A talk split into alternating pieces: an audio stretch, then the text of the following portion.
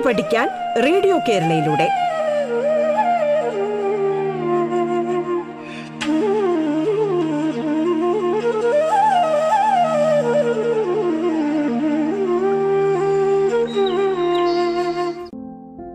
നമസ്കാരം. പാഠത്തിന്റെ ഇന്നത്തെ അധ്യായത്തിൽ ഞാൻ ശ്രീധു ആണ് നിങ്ങളോടൊപ്പമുള്ളത്.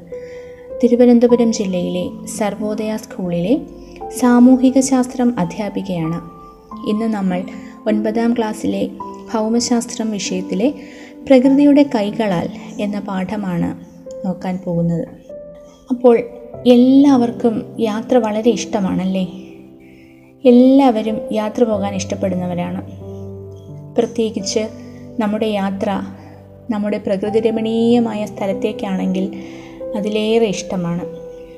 ഉദാഹരണമായി കുന്നം പ്രദേശത്തോ അതായത് മഞ്ഞു മൂടിക്കിടക്കുന്ന പർവതനിരകളിലേക്ക് അല്ലെങ്കിൽ മനോഹരമായ നദിയുടെ താഴ്വാരങ്ങളിലേക്ക് അല്ലെങ്കിൽ ഒരുപാട് ഏരിയയിലേക്ക് പടർന്നു കിടക്കുന്ന വിശാലമായ മണൽ പരപ്പിലേക്ക് അതായത് ഡെസേർട്സ് അങ്ങനെ പ്രകൃതിരമണീയമായ സ്ഥലത്തേക്ക് യാത്ര പോകാൻ നമ്മൾക്ക് എല്ലാവർക്കും വളരെ ഇഷ്ടമാണ്. അതായത് ഇതിൽ നിന്ന് നമുക്ക് എന്താ മനസ്സിലാക്കാൻ കഴിയുന്നത്? നമ്മുടെ ഈ ഭൂമി നമ്മുടെ ഈ ഭൂമിയിൽ വളരെ വൈവിധ്യവും അതുപോലെ തന്നെ മനോഹരവുമായ ഒരുപാട് സവിശേഷതകളും അല്ലെങ്കിൽ ഒരുപാട് വൈവിധ്യമാർന്ന ഭൂരൂപങ്ങളുമുണ്ട്. അപ്പോൾ എന്താണ് ഭൂരൂപങ്ങളെന്ന് പറഞ്ഞു കഴിഞ്ഞാൽ? ഭൂമിയിലുണ്ടാകുന്ന പല പല രൂപങ്ങൾ അല്ലെങ്കിൽ ലാൻഡ് ഫോംസ് എന്നും നമുക്ക് പറയാൻ കഴിയും. അപ്പോൾ നിങ്ങളുടെ പാഠപുസ്തകത്തിലെ ചിത്രങ്ങൾ കൊടുത്തിട്ടുണ്ട്. സമതലങ്ങൾ വെള്ളച്ചാട്ടങ്ങൾ മാനമൂട്ടുന്ന പർവതങ്ങൾ മണലാരണ്യങ്ങൾ താഴ്വരകൾ അങ്ങനെ എത്ര വൈവിധ്യമാർന്നതാണ് നമ്മുടെ ഭൗമോപരിതലം. അപ്പോൾ എന്താണ് ഈ ഭൗമോപരിതലം എന്ന് പറഞ്ഞു കഴിഞ്ഞാൽ ഭൂമിയുടെ ഉപരിതലത്തെയാണ് അല്ലെങ്കിൽ ഭൂമിയുടെ സർഫസിനെയാണ് നമ്മൾ ഭൗമോപരിതലം എന്ന് പറയുന്നത്. ഭൂമിയുടെ മുകളിലുള്ള ആ ഭാഗം നമ്മൾ ഭൂമിയിൽ നിന്ന് നോക്കുമ്പോൾ നമുക്ക് എന്താണോ കാണാൻ കഴിയുന്നത്. നമ്മൾ അല്ലെങ്കിൽ നമ്മൾ കാണുന്ന ആ ഒരു ഏരിയയാണ് നമ്മൾ ഭൗമ ഉപരിതലം അല്ലെങ്കിൽ ഭൂമിയുടെ ഉപരിതലം അല്ലെങ്കിൽ എർത്ത് സർഫസ് എന്ന് നമ്മൾ പറയുന്നത്. കാരണം എന്തുകൊണ്ട് അങ്ങനെ പറയുന്നത്? ഭൂമിയുടെ ഉപരിതലത്തിലുള്ളതുപോലെ പല പല സവിശേഷതകൾ ഭൂമിക്കടിയിലുമുണ്ട്. അതൊക്കെ കഴിഞ്ഞ അധ്യായത്തിൽ നിങ്ങൾ പഠിച്ചിട്ടുണ്ടാവും. ഫലകങ്ങളൊക്കെ നിങ്ങൾ പഠിച്ചിട്ടുണ്ടാകും. ഓക്കെ അപ്പോൾ ഈ ഭൂരൂപങ്ങളൊക്കെ ഇന്നോ നാളെയോ പെട്ടെന്നൊരിക്കൽ പ്രത്യക്ഷപ്പെടുന്നതാണോ? അല്ല ഒരിക്കലുമല്ല. ആയിരക്കണക്കിനോ ലക്ഷക്കണക്കിനോ അല്ലെങ്കിൽ ദശലക്ഷക്കണക്കിനോ വർഷങ്ങളെടുത്ത് സാവധാനമുണ്ടാകുന്ന രൂപങ്ങളാണ് ഇവയെല്ലാം. നാളെ ഒരിക്കൽ നോക്കുമ്പോൾ പെട്ടെന്നൊരു താഴ്വരകൾ പ്രത്യക്ഷപ്പെടുന്നില്ല. അല്ലെങ്കിൽ നാളെ നോക്കുമ്പോൾ പെട്ടെന്ന് ഏരിയ ഏക്കറുകളോളം വരുന്ന ഒരു മണലാരണ്യം പ്രത്യക്ഷപ്പെടുന്നില്ല. അപ്പോൾ ഇതെല്ലാം സാവധാനമായി രൂപം കൊള്ളുന്ന ഓരോ രൂപങ്ങളാണ് നമ്മുടെ ഈ ഭൂരൂപങ്ങളെല്ലാം. അപ്പോൾ ഇന്നത്തെ ഈ പാഠഭാഗത്തിൽ എന്തൊക്കെയാണ് വിവിധ തരങ്ങളായ ഭൂരൂപങ്ങളെന്നും അതിന് കാരണക്കാരായ ശക്തികൾ അല്ലെങ്കിൽ ഏജൻസ് എന്തൊക്കെയാണെന്നും അവയുടെ പ്രത്യേകതകൾ അല്ലെങ്കിൽ സവിശേഷതകൾ എന്തൊക്കെയാണെന്നും വിശദമായി നമ്മൾ പരിശോധിക്കും. അപ്പോൾ ആദ്യമായി ഭൂരൂപങ്ങൾ എങ്ങനെയാണ് ഉണ്ടാകുന്നതെന്ന് നമുക്ക് നോക്കാം. ഭൂമിയുടെ ഉപരിതലത്തിൽ മാറ്റങ്ങൾ ഉണ്ടാക്കാൻ ആന്തരിക ശക്തികൾക്കും ബാഹ്യശക്തികൾക്കും കഴിയുന്നുണ്ട്. അപ്പോൾ എന്താണ് ഈ ആന്തരിക ശക്തികളും ബാഹ്യശക്തികളും? അതും നിങ്ങൾ കഴിഞ്ഞ അധ്യായത്തിൽ പഠിച്ചിട്ടുണ്ടാകും. ആന്തരികം എന്താണ് ആന്തരികം എന്ന് പറഞ്ഞാൽ? ഉള്ളിലുള്ളത് എന്നാണ് ആന്തരികം എന്ന വാക്കിന്റെ അർത്ഥം. അതായത് ഭൂമിയുടെ ഉള്ളിൽ ചില ഫോഴ്സസ് അല്ലെങ്കിൽ ചില ശക്തികൾ രൂപം കൊള്ളുന്നുണ്ട്. മാത്രമല്ല ഭൂമിയുടെ മുകൾ ഭാഗത്തും അല്ലെങ്കിൽ ഭൂമിയുടെ ഔട്ടർ സർഫസിലും ഇതുപോലെയുള്ള ചില ശക്തികൾ ഫോം ചെയ്യുന്നുണ്ട് രൂപപ്പെടുന്നുണ്ട്. അതിനെ നമുക്ക് എൻഡോജനറ്റിക് ഫോഴ്സസ് എന്നും എക്സോജനറ്റിക് ഫോഴ്സസ് എന്നും പറയാം. എൻഡോജനറ്റിക് ഫോഴ്സസ് എന്ന് പറഞ്ഞാൽ എന്താണ്? ആന്തരികമായ ശക്തികൾ. അപ്പോൾ എന്താണ് ഈ ആന്തരികമായ ശക്തികൾ? എന്താവാം? അതെ അതായത് ശിലാമണ്ഡല ഫലകങ്ങൾ നമ്മുടെ ഭൂമിക്കടിയിൽ എന്തുണ്ട്? ശിലാമണ്ഡല ഫലകങ്ങളുണ്ട്. അതായത് നമ്മുടെ ഈ കോണ്ടിനെൻസ് അല്ലെങ്കിൽ ഭൂഖണ്ഡങ്ങൾ ഉണ്ടാക്കിയിരിക്കുന്നത് ഇതുപോലെയുള്ള ശിലാമണ്ഡല ഫലകങ്ങളാണ്. പ്രധാനമായും ഏഴ് ശിലാഫലകങ്ങളാണ് ശിലാമണ്ഡല ഫലകങ്ങളാണ് നമുക്കുള്ളത്. ഏഴെട്ട് ശിലാമണ്ഡല ഫലകങ്ങളുണ്ട്. അതായത് നമ്മുടെ ഭൂഖണ്ഡങ്ങളുടെ പേരാണ് അവയ്ക്കുമുള്ളത്. അപ്പോൾ പഠിക്കാനും ഓർമ്മിച്ചു വയ്ക്കാനും വളരെ എളുപ്പമാണ്. അപ്പോൾ ഈ ശിലാമണ്ഡല ഫലകങ്ങൾ ഭൂമിക്കടിയിലുള്ള ഈ ശിലാമണ്ഡല ഫലകങ്ങൾ എന്താണ് ചെയ്യുന്നത്? ആ അതെ അവർ മൂവ് ചെയ്യുന്നുണ്ട് അല്ലെങ്കിൽ ചലിക്കുന്നുണ്ട്. പിന്നെ ഈ ചലനമെന്ന് പറയുന്നത് എത്ര സ്പീഡിനാണ് അല്ലെങ്കിൽ എത്ര വേഗതയിലാണ് ഉണ്ടാകുന്നതെന്നും നിങ്ങൾക്കറിയാം അല്ലേ? വളരെ വളരെ കുറഞ്ഞ അതായത് വർഷത്തിൽ രണ്ടോ മൂന്നോ നാലോ സെന്റിമീറ്ററുകൾ മാത്രമാണ്. ഒരു വർഷത്തിൽ രണ്ട് ടു അല്ലെങ്കിൽ മൂന്ന് മുതൽ അഞ്ച് വരെ സെന്റിമീറ്ററുകൾ മാത്രമാണ് ഇവയുടെ സ്പീഡ് അല്ലെങ്കിൽ വേഗത എന്ന് പറയുന്നത്. അപ്പം ഒരു ഒച്ചിഴയുന്നതിനേക്കാൾ കുറഞ്ഞ വേഗതയിലാണ് നമ്മുടെ ഈ ശിലാമണ്ഡല ഫലകങ്ങൾ മൂവ് ചെയ്യുന്നത്. അപ്പോൾ ഞാൻ പറഞ്ഞു ഈ ശിലാമണ്ഡല ഫലകങ്ങൾ മൂവ് ചെയ്യുന്നുണ്ടെന്ന്. പ്രധാനമായും പല മൂന്ന് രീതിയിലുള്ള മൂവ്മെന്റ്സ് ഉണ്ട്. അതും നിങ്ങൾ പഠിച്ചിട്ടുണ്ടാവാം. ഓക്കെ അതെന്തോ ആയിക്കൊള്ളട്ടെ അപ്പോൾ ഈ ഭൂമിയുടെ അടിയിൽ ഈ ശിലാമണ്ഡല ഫലകങ്ങൾ മൂവ് ചെയ്യുന്നത് അല്ലെങ്കിൽ സഞ്ചരിക്കുന്നത് അതിനെയാണ് നമ്മൾ ആന്തരിക ശക്തികൾ എന്ന് പറയുന്നത് എൻഡോജനറ്റിക് ഫോഴ്സസ് അപ്പോൾ എന്തുകൊണ്ടാണ് ഈ മൂവ്മെന്റ്സ് അല്ലെങ്കിൽ ഈ ചലനം ഉണ്ടാകുന്നതെന്ന് നിങ്ങൾക്കറിയാം? കാരണം നമ്മുടെ ഭൂമിക്കകത്ത് എന്തുണ്ട്? മാഗ്മ എന്ന് പറയുന്ന ഒരു വസ്തുവുണ്ട്. എന്താണ് മാഗ്മ? അതെ ഒരു ദ്രാവകമായ ഒരു ഖരവുമല്ല ദ്രാവകവുമല്ല ഇത് രണ്ടിനുമുള്ള ഒരു അവസ്ഥയിലുള്ള പദാർത്ഥം. അതായത് ഭൂമിയുടെ അടിയിൽ കാണുന്ന പാറക്കല്ലുകളും മറ്റ് പല പല വസ്തുക്കളും ഉരുകി ഒലിച്ച് ഒരു ഒരു പ്ലാസ്മ സ്റ്റേറ്റ് എന്ന് വേണമെങ്കിൽ നമുക്ക് പറയാം. അതായത് സോളിഡും അല്ല ലിക്വിഡും അല്ല ഖരവുമല്ല ദ്രാവകവുമല്ല ഇത് രണ്ടിന്റെയും ഇടയിൽ വരുന്ന ഒരു പരുവ പരുവമാണ്. പ്ലാസ്മ സ്റ്റേറ്റ് എന്ന് പറയും. അപ്പോൾ ഇതിന് വളരെ തണുപ്പാണോ ചൂടാണോ? ആ അതെ നമുക്കറിയാം. ഇത് വളരെ ചൂടേറിയ ഒരു വസ്തുവാണ്. വളരെ ചൂടെന്ന് പറഞ്ഞു കഴിഞ്ഞാൽ എന്താ പറയുക ഒരു നാലായിരം അയ്യായിരം അല്ലെങ്കിൽ ഒരു രണ്ടായിരം മൂവായിരം ഡിഗ്രി സെൽഷ്യസ് വരെ ചൂടോടുകൂടിയ വസ്തുക്കളാണ്. അപ്പോൾ ഇതിൽ നിന്ന് പ്രഹരിക്കുന്ന ആ ചൂട് കൊണ്ടാണ് നമ്മുടെ ഈ ശിലാമണ്ഡല ഫലകങ്ങൾ ചലിക്കുന്നത്. അപ്പോൾ ഇവയാണ് നമ്മൾ എന്ത് പറയുന്നത്? എൻഡോജനറ്റിക് ഫോഴ്സസ് അല്ലെങ്കിൽ ആന്തരിക ശക്തികളെന്ന് പറയുന്നത്. ഇനി അതുപോലെ തന്നെ ഭൂമിയുടെ മുകൾ ഭാഗത്ത് അല്ലെങ്കിൽ ഭൂമിയുടെ ഉപരിതലത്തിൽ ഇതുപോലെയുള്ള കുറച്ച് ശക്തികളുണ്ട്. എക്സോജനറ്റിക് അല്ലെങ്കിൽ എക്സ്റ്റേണൽ ഫോഴ്സസ് എന്ന് പറയുന്നു. എക്സോജനറ്റിക് അല്ലെങ്കിൽ എക്സ്റ്റേണൽ ഫോഴ്സസ് ബാഹ്യശക്തികൾ പ്രധാനമായും എന്താണ് ബാഹ്യശക്തികൾ ഭൂമിയുടെ ഉപരിതലത്തിൽ ഇതുപോലെ മാഗ്മയോ ലാവയോ അങ്ങനെ എന്തെങ്കിലും ഉണ്ടോ? മാഗ്മ ലാവയായിട്ട് പുറത്തു വരുന്നുണ്ട്. അതെപ്പോഴാണ് അത് സംഭവിക്കുന്നത്? ഒരു അഗ്നിപർവത സ്ഫോടനം നടക്കുമ്പോൾ. അല്ലേ? അത് വല്ലപ്പോഴും ഉണ്ടാകുന്ന ഒരു കാര്യമാണ്. സ്ഥിരമായി നമ്മുടെ ഭൂമിയുടെ ഉപരിതലത്തിൽ ഏതൊക്കെ ശക്തികളാണ് അല്ലെങ്കിൽ ഏതൊക്കെ സഹായികളാണ് ഉള്ളത്? അതെ ഒഴുകുന്ന വെള്ളം. എന്താണ് ഒഴുകുന്ന വെള്ളം? നദി. അല്ലേ? ഒഴുകുന്ന വെള്ളത്തെ നമ്മൾ നദി എന്ന് പറയും. അല്ലെങ്കിൽ റിവർ എന്ന് പറയും. റണ്ണിങ് വാട്ടർ അല്ലെങ്കിൽ റിവർ അതൊരു ശക്തിയല്ലേ? ഒഴുകുന്ന വെള്ളത്തിന് അല്ലെങ്കിൽ ഒരു നദിക്ക് എന്തെല്ലാം ചെയ്യാൻ കഴിയുന്നുണ്ട്? നമുക്കറിയാം വെള്ളത്തിന്റെ ശക്തി അല്ലേ? അപ്പോൾ അത് വളരെ വേഗതയിൽ ഒഴുകുന്ന ഒന്നാണെങ്കിലോ? ആ മഴവെള്ളപ്പൊക്കമൊക്കെ വരുന്ന സമയത്ത് നമുക്കറിയാം ഒരു നദിക്ക് ചെയ്യാൻ പറ്റുന്ന കാര്യങ്ങൾ എന്തൊക്കെയാണെന്ന് അല്ലേ? അതെ അപ്പോൾ ഒഴുകുന്ന വെള്ളം അല്ലെങ്കിൽ നദി അല്ലെങ്കിൽ റിവേഴ്സ് അതൊരു സഹായിയാണ് അല്ലെങ്കിൽ ഒരു ഏജന്റാണ് പിന്നെ എന്തൊക്കെയുണ്ട് നമുക്ക് ഭൂമിയുടെ ഉപരിതലത്തിൽ അല്ലെങ്കിൽ എക്സ്റ്റേണൽ ഫോഴ്സസ് എന്ന് പറയുന്നത്? അതെ കാറ്റ്. കാറ്റ് വളരെ ശക്തിയായ ഒരു സഹായിയാണ് അല്ലെങ്കിൽ ഒരു ഏജന്റാണ് കാറ്റിന് പല പല രൂപങ്ങളെ ഭൂരൂപങ്ങളെ നശിപ്പിക്കാനും അതുപോലെ തന്നെ ക്രിയേറ്റ് ചെയ്യാനും സൃഷ്ടിക്കാനും ഉള്ള ശക്തിയുണ്ട്. കാറ്റെന്ന് പറയുമ്പോൾ പ്രധാനമായും നമ്മൾ ഡെസേർട്സിൽ അല്ലെങ്കിൽ മണലാരണ്യങ്ങളിലേക്ക് പോകുമ്പോൾ അവിടെ ഉണ്ടാകുന്ന അതിശക്തമായ കാറ്റ്.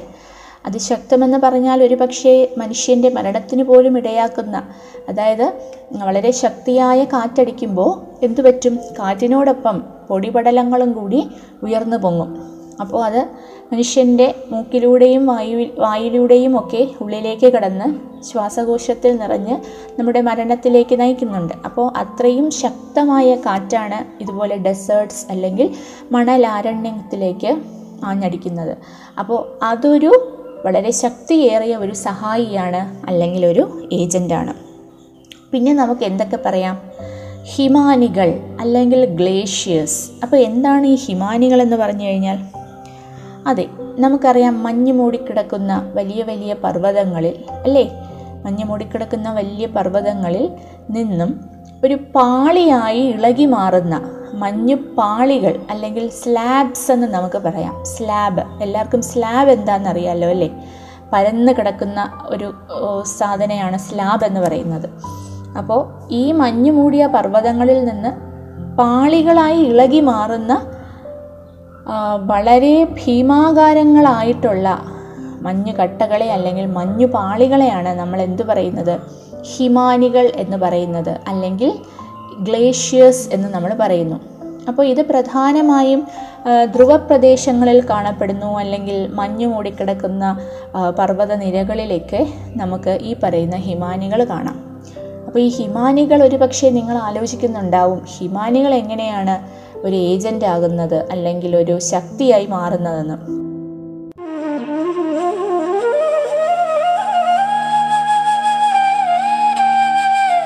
പാഠം കേട്ടു പഠിക്കാൻ റേഡിയോ കേരളയിലൂടെ. പാഠത്തിൽ ഇനി ഇടവേള.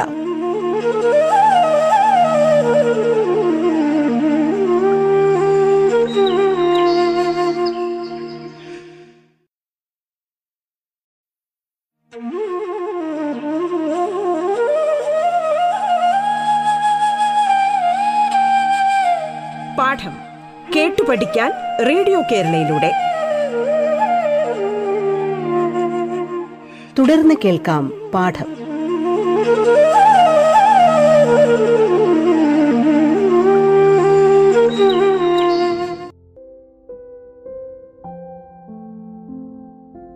വളരെ ശക്തിയായിട്ടുള്ള ഒരു ഭൂമിയുടെ ഒരു അത്ഭുതം തന്നെയാണ് നമ്മുടെ ഈ ഹിമാനികൾ അല്ലെങ്കിൽ ഭീമാകാരങ്ങളായ മഞ്ഞുപാളികൾ എന്ന് പറയുന്നത്. കാരണം അവയും ഇതുപോലെ തന്നെ ചില സമയങ്ങളിൽ ചലിക്കുന്നുണ്ട്. പർവതങ്ങളുടെ താഴ്വ വശങ്ങളിലൂടെ എന്ത് ചെയ്യുന്നുണ്ട്? ഈ ഹിമാനികൾ ചലിക്കുന്നുണ്ട്. അപ്പോൾ അവർ മൂവ് ചെയ്യുന്ന സമയത്ത് അല്ലെങ്കിൽ ചലിക്കുന്ന സമയത്ത് ഈ പർവതങ്ങളുടെ സൈഡൊക്കെ വശങ്ങളൊക്കെ എന്ത് ചെയ്യുകയാണ്? കാർന്നെടുത്തോണ്ടങ്ങ് പോവുകയാണ്. അപ്ഗ്രേഡ് ചെയ്ത് പോവുകയാണ്. നമ്മളതിനെ അപ്ഗ്രേഡ് എന്ന് പറയും. അബ്രാഷൻ എന്ന് പറയും. കാർന്നെടുക്കുക അല്ലെങ്കിൽ ബുൾഡോസ് ചെയ്യുക ഡിസ്ട്രോയ് ചെയ്യുക നശിപ്പിക്കുക നശിപ്പിച്ചുകൊണ്ടേ പോവുകയാണ്. അപ്പോൾ അതൊരു ശക്തി തന്നെയാണ് നമ്മുടെ എൻഡോജനറ്റിക് സോറി എക്സോജനറ്റിക് ഫോഴ്സസ് തന്നെയാണ്. അല്ലെങ്കിൽ എക്സ്റ്റേണൽ ഫോഴ്സസ് പുറമേ കാണുന്ന ഒരു ഫോഴ്സ് തന്നെയാണ് ഏതും ഹിമാനികളും. പിന്നെ നമുക്ക് പറയപ്പെടുന്ന ഒന്നാണ് കടൽ തിരമാലകൾ കടൽ തിരമാലകളുടെ ശക്തി നമുക്ക് എല്ലാവർക്കും അറിയാമല്ലേ ഈ കഴിഞ്ഞു പോയ വർഷങ്ങളിലൊക്കെ ഓഖി വന്നു സുനാമികൾ വന്നു. അപ്പോഴൊക്കെ നമ്മൾ സാക്ഷ്യം വഹിച്ച കാര്യങ്ങളാണ് ഇവിടെ ഈ കേരളത്തിനുണ്ടായ ദുരന്തങ്ങൾ എന്തൊക്കെയാണെന്ന് അപ്പോൾ അത്രയും ശക്തമായ ഒന്നായതുകൊണ്ടാണ് അങ്ങനെയൊക്കെ സംഭവിച്ചത്. എന്തിനേറെ പറയുന്നു? നമ്മൾ കടൽ തീരത്ത് പോയി നിൽക്കുമ്പോൾ തന്നെ ആഞ്ഞടിക്കുന്ന തിരമാലകളെക്കുറിച്ച് നമുക്കറിയാമല്ലേ കരയിൽ കണ കാണുന്ന അല്ലെങ്കിൽ കരയിൽ കിടക്കുന്ന എന്തെല്ലാം വസ്തുക്കളാണ് അവ എടുത്തുകൊണ്ട് പോകുന്നത്? കൊണ്ടുപോകുന്നതിനോടൊപ്പം ചില സമയങ്ങളിൽ അവർ തിരിച്ചു കൊണ്ട് തരാറില്ലേ? അതെ. അപ്പോൾ അതും എന്ത് തന്നെയാണ്? ഒരു ഏജന്റ് അല്ലെങ്കിൽ ഒരു സഹായി തന്നെയാണ്. അല്ലെങ്കിൽ ഒരു എക്സ്റ്റേണൽ അല്ലെങ്കിൽ എക്സോജനറ്റിക് ഫോഴ്സസ് തന്നെയാണ് ആരും കടൽ തിരമാലകളും. അപ്പോൾ പ്രധാനമായും ഈ നാല് തരത്തിലുള്ള എക്സോജനറ്റിക് അല്ലെങ്കിൽ എക്സ്റ്റേണൽ ഫോഴ്സസ് ആണ് നമുക്ക് ഭൂമിയിലേക്ക് ഉള്ളത്. അപ്പോൾ അവ എന്തൊക്കെയായിരുന്നു? ഒഴുകുന്ന വെള്ളം അല്ലെങ്കിൽ നദികൾ പിന്നെ കാറ്റ് അതിശക്തമായ കാറ്റ് പിന്നെ എന്താണുള്ളത്? ഹിമാനികൾ ആൻഡ് ലാസ്റ്റ് വൺ ഇസ് കടൽ തിരമാലകൾ. അങ്ങനെ പ്രധാനപ്പെട്ട ഈ നാല് എക്സോജനറ്റിക് ഫോഴ്സസ് അല്ലെങ്കിൽ ബാഹ്യ ശക്തികൾ നമുക്കുണ്ട്. അപ്പോൾ ഈ ഭൂരൂപങ്ങൾ ഉണ്ടാക്കുന്നതിന് സഹായിക്കുന്ന പ്രക്രിയകളാണ് ഭൂരൂപീകരണ പ്രക്രിയകൾ എന്ന് പറയുന്നത്. അല്ലെങ്കിൽ നമുക്കതിനെ ജിയോമോർഫിക് പ്രോസസ്സ് എന്ന് പറയാം. നമുക്കറിയാം നമ്മുടെ ഭൂമി എന്ന് പറയുന്നത് എപ്പോഴും മാറ്റങ്ങൾ സംഭവിച്ചുകൊണ്ടിരിക്കുന്ന ഒരു ഗ്രഹമാണ് അല്ലേ എപ്പോഴും മാറ്റങ്ങൾ സംഭവിക്കുന്നുണ്ട്. ഒരുപക്ഷെ നമ്മളത് അറിയുന്നില്ല എന്ന് മാത്രമേ ഉള്ളൂ. അല്ലെങ്കിൽ നമ്മുടെ പ്രദേശത്ത് ഈ മാറ്റം നമ്മൾ കാണുന്നില്ലായിരിക്കാം. പക്ഷേ ഭൂമി എന്ന് പറയുന്നത് നമ്മൾ വസിക്കുന്ന സ്ഥലം മാത്രമല്ലല്ലോ.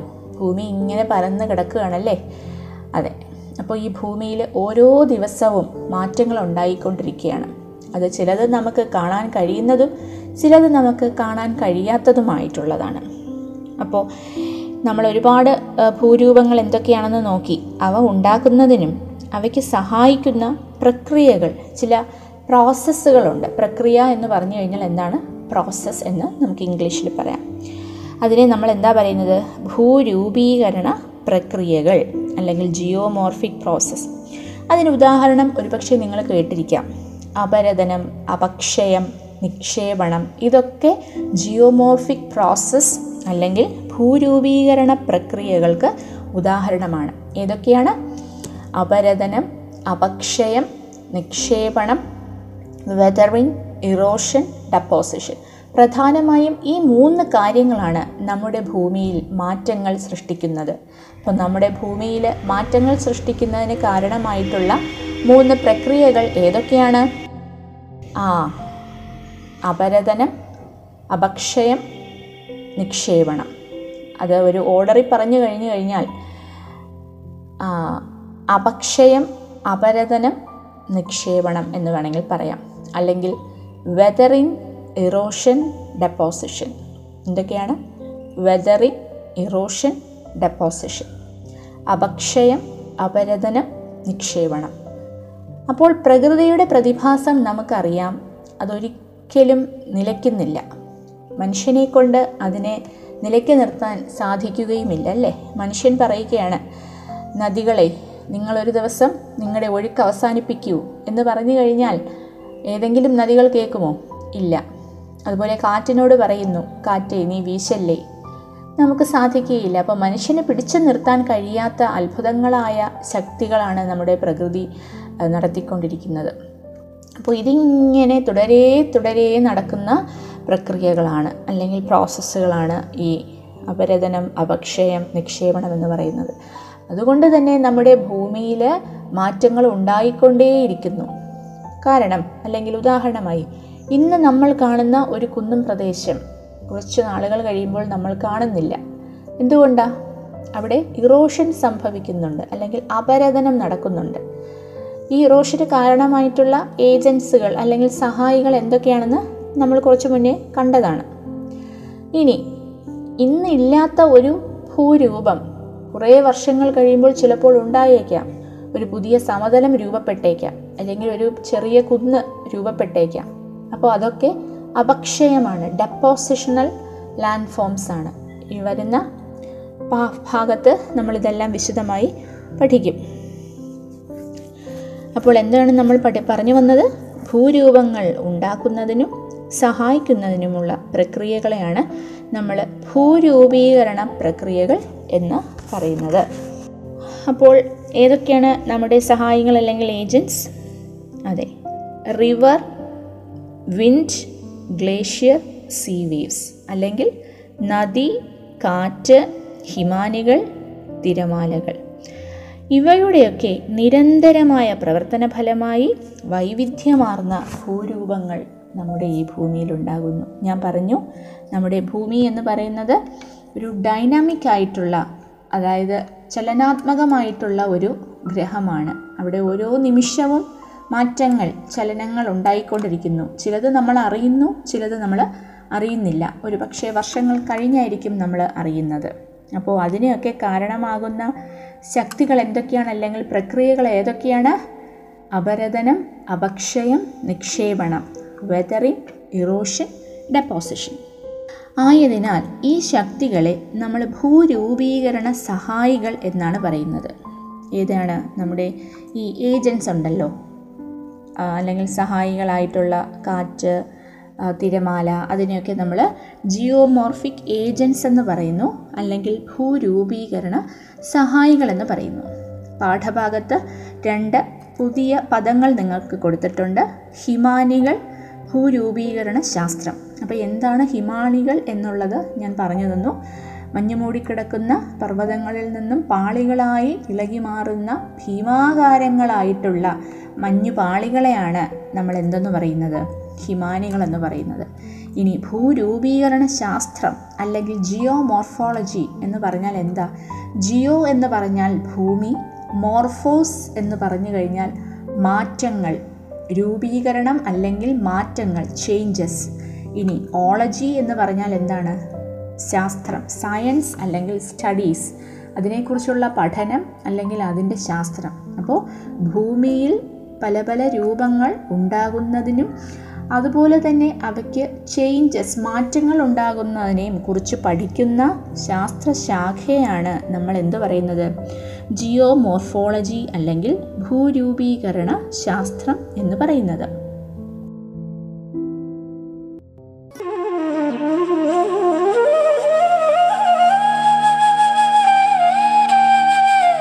പാഠം കേട്ടു പഠിക്കാൻ റേഡിയോ കേരളയിലൂടെ. പാഠത്തിന്റെ ഇന്നത്തെ അധ്യായം പൂർണമാകുന്നു. ഇനി അടുത്ത ദിവസം കേൾക്കാം. നമസ്കാരം.